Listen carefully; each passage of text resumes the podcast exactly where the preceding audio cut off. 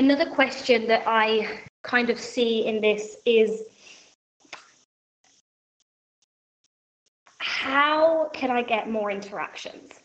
And the truth is, is that you teach people how to show up in your space. So people know in my space when I do a live, they comment, they say all the things because I've slowly trained people up. I've asked questions. And so at the start of every free event, I'm like, so guys, this is an interactive session. Please speak to me. Do, do. So just know that on your social media, you're also teaching people how to show up. Like, you know, some people don't want to receive messages. Some people do want to receive messages. Some people want to engage. Some people don't. Some people just want, you know, you to show up and buy. All of those things are fine, but you have to decide how do I want people to feel in my social media? How do I want my social media to be?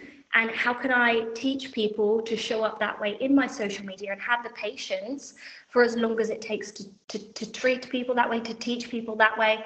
Um, is super important.